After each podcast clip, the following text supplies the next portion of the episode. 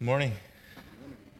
My name is Minoo Kim, Associate Pastor here at St. Stephen's. Uh, and it, again, uh, it is a joy uh, to worship with you on this beautiful Pentecost Sunday. Today's scripture message uh, comes from 1 Corinthians chapter 2, uh, chap- chapter 12, uh, verses 3 to 13. It says, No one can say Jesus is Lord except by the Holy Spirit. Now there are varieties of gifts but the same Spirit. And there are varieties of services, but the same Lord. And there are varieties of activities, but it is the same God who activates all of them in everyone. To each is given the manifestation of the Spirit for the common good. To one is given through the Spirit the utterance of wisdom, and to another the utterance of knowledge according to the same Spirit. To another, faith by the same Spirit. To another, gifts of healing by the one Spirit, to another, the working of miracles, to another, prophecy, to another, the discernment of spirits, to another, various kinds of tongues, and another, the interpretation of tongues. All these are activated by one and the same Spirit, who allots to each one individually just as the Spirit chooses. For just as the body is one and has many members, and all the members of the body, though many, are one body, so it is with Christ. For in the one Spirit we were baptized into one body, Jews or Greeks, slaves or free, and we were all made to drink of one Spirit. This is the word of God for us, the people of God. As Pastor Spencer mentioned, today is Pentecost Sunday, often dubbed as the birthday of the church. It is a day where we reflect on how the church came into being through the coming of the Holy Spirit, especially from Acts chapter 2, when the rush of a violent fire, a violent wind, filled the place where Jesus' disciples and followers gathered together. And the scripture says not only the place, but also the people were filled with the Holy Spirit. And this is what the church is all about a gathering of people filled with the Holy Spirit. And this is who we are as Christians, members of the church filled with the Holy Spirit.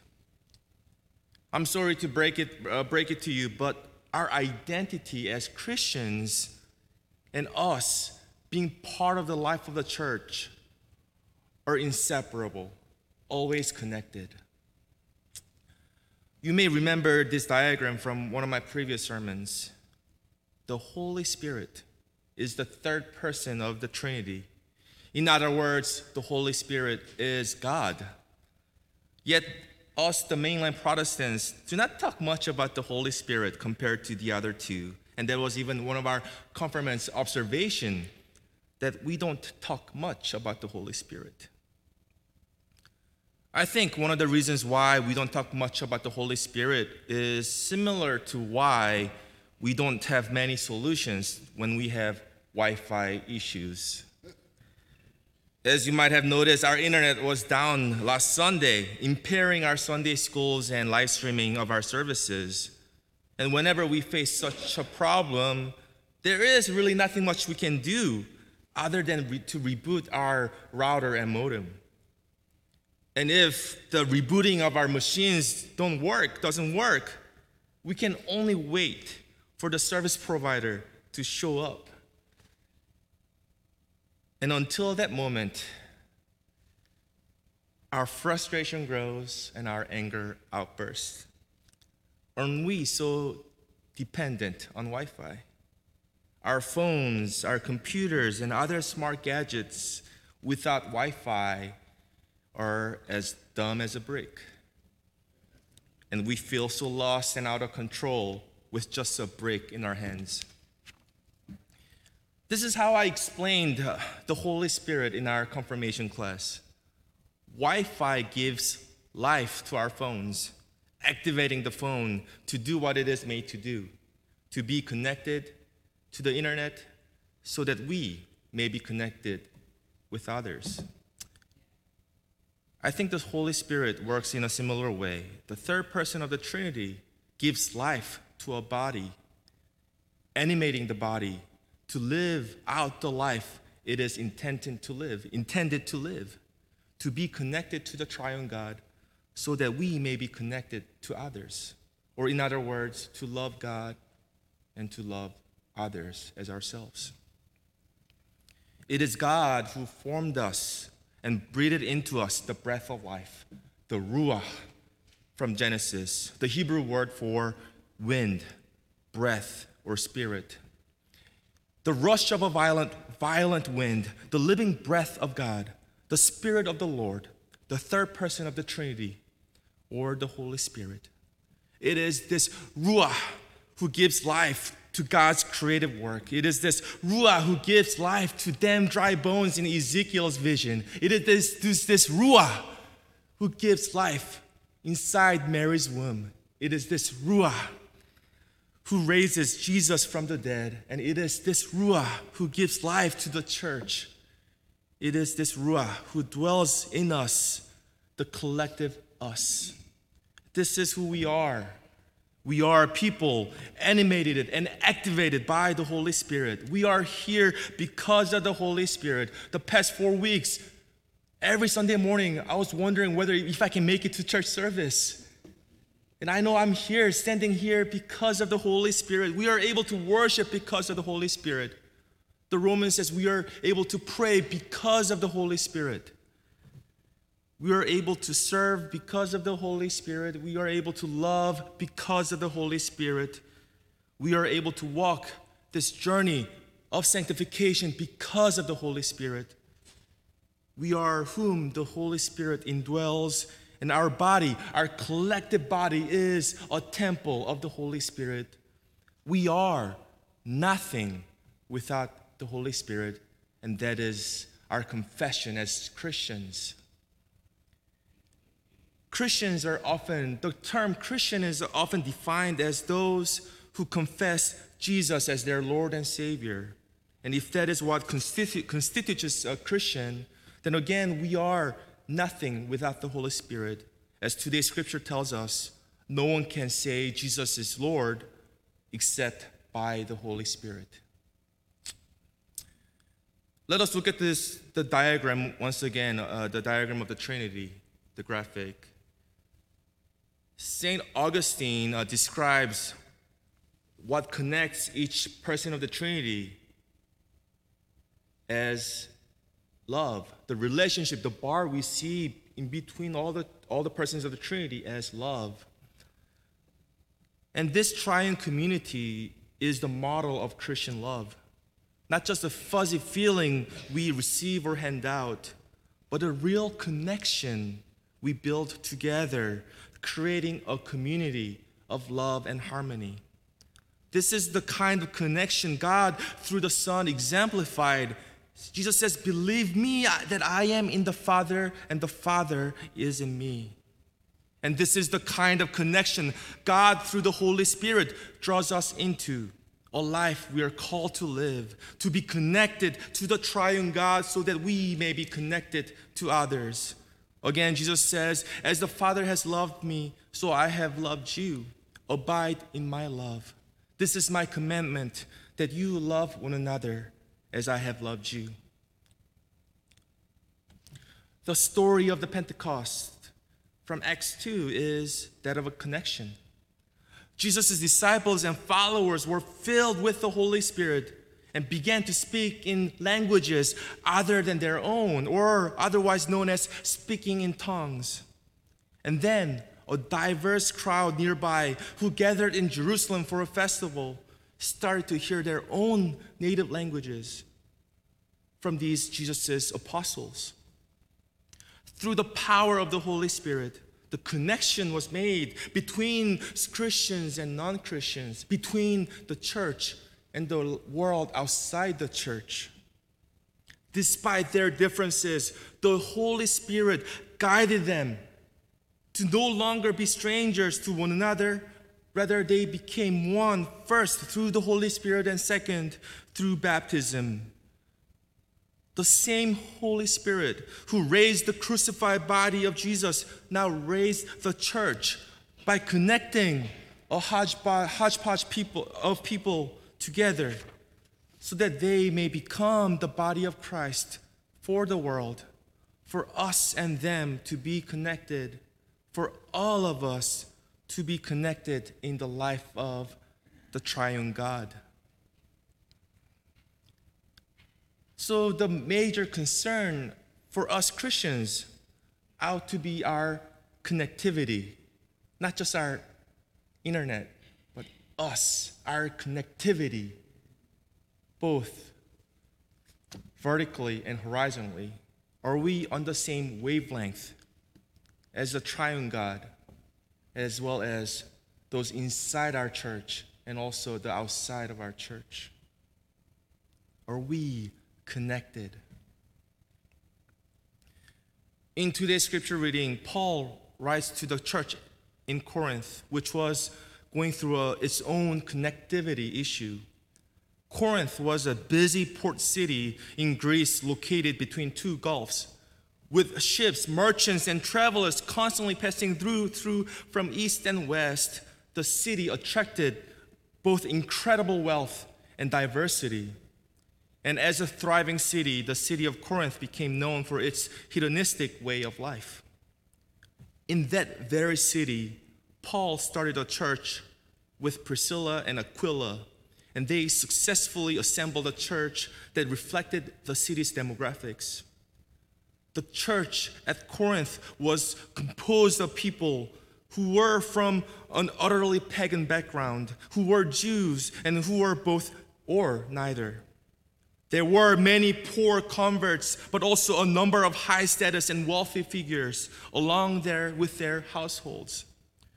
The church brought together people of different races, backgrounds, classes, genders, ages, and relationship statuses. But what these converts also brought to their church community was all the hostility, suspicion, and misunderstanding that arose from their differences.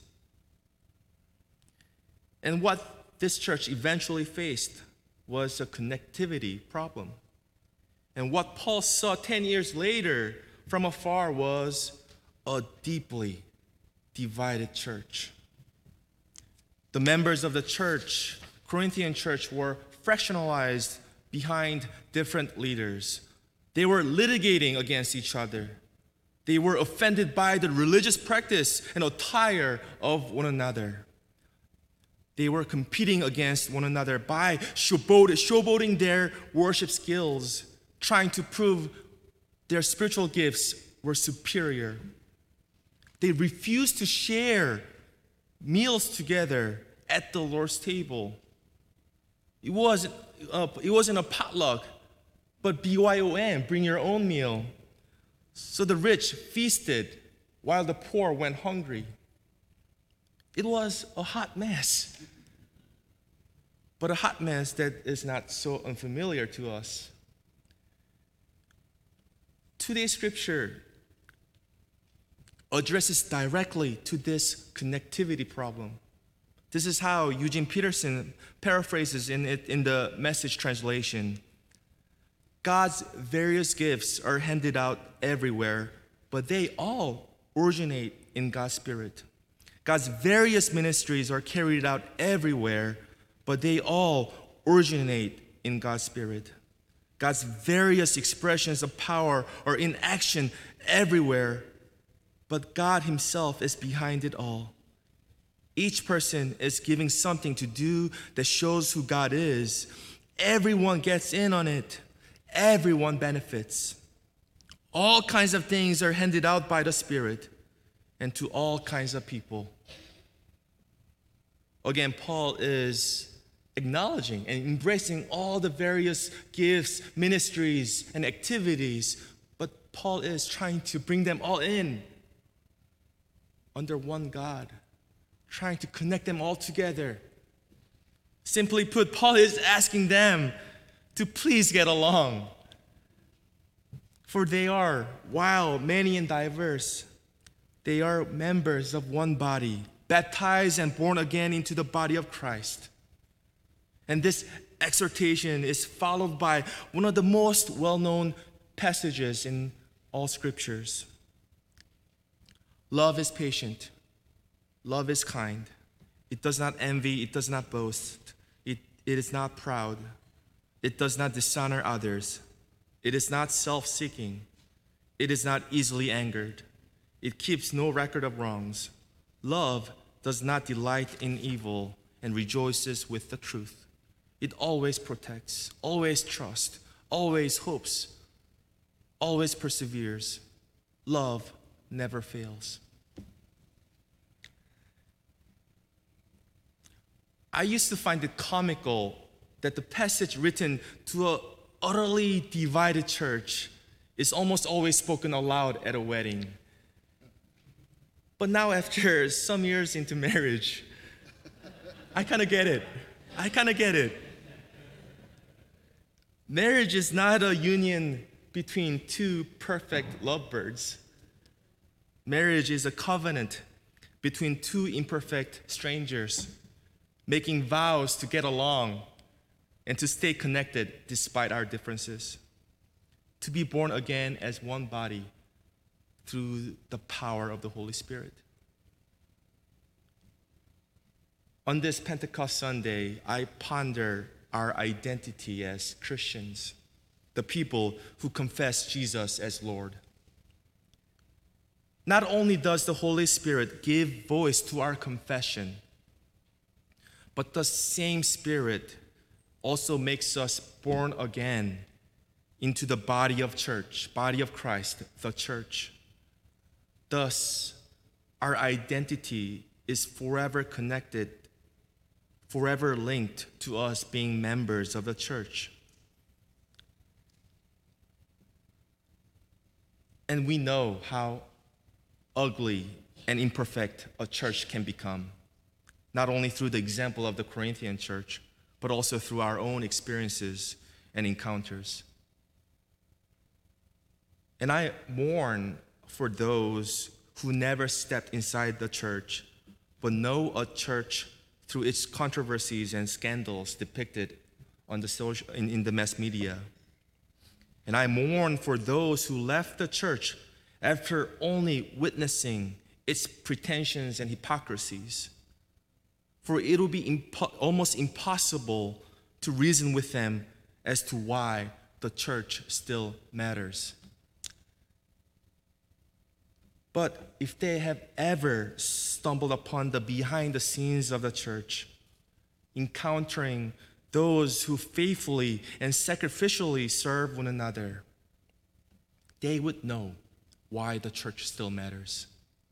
If they have ever witnessed the love of God exemplified through various gifts, services, and activities shared for the common good, not for the edification of ourselves, but for the upbuilding of the community, they would know that the church still matters.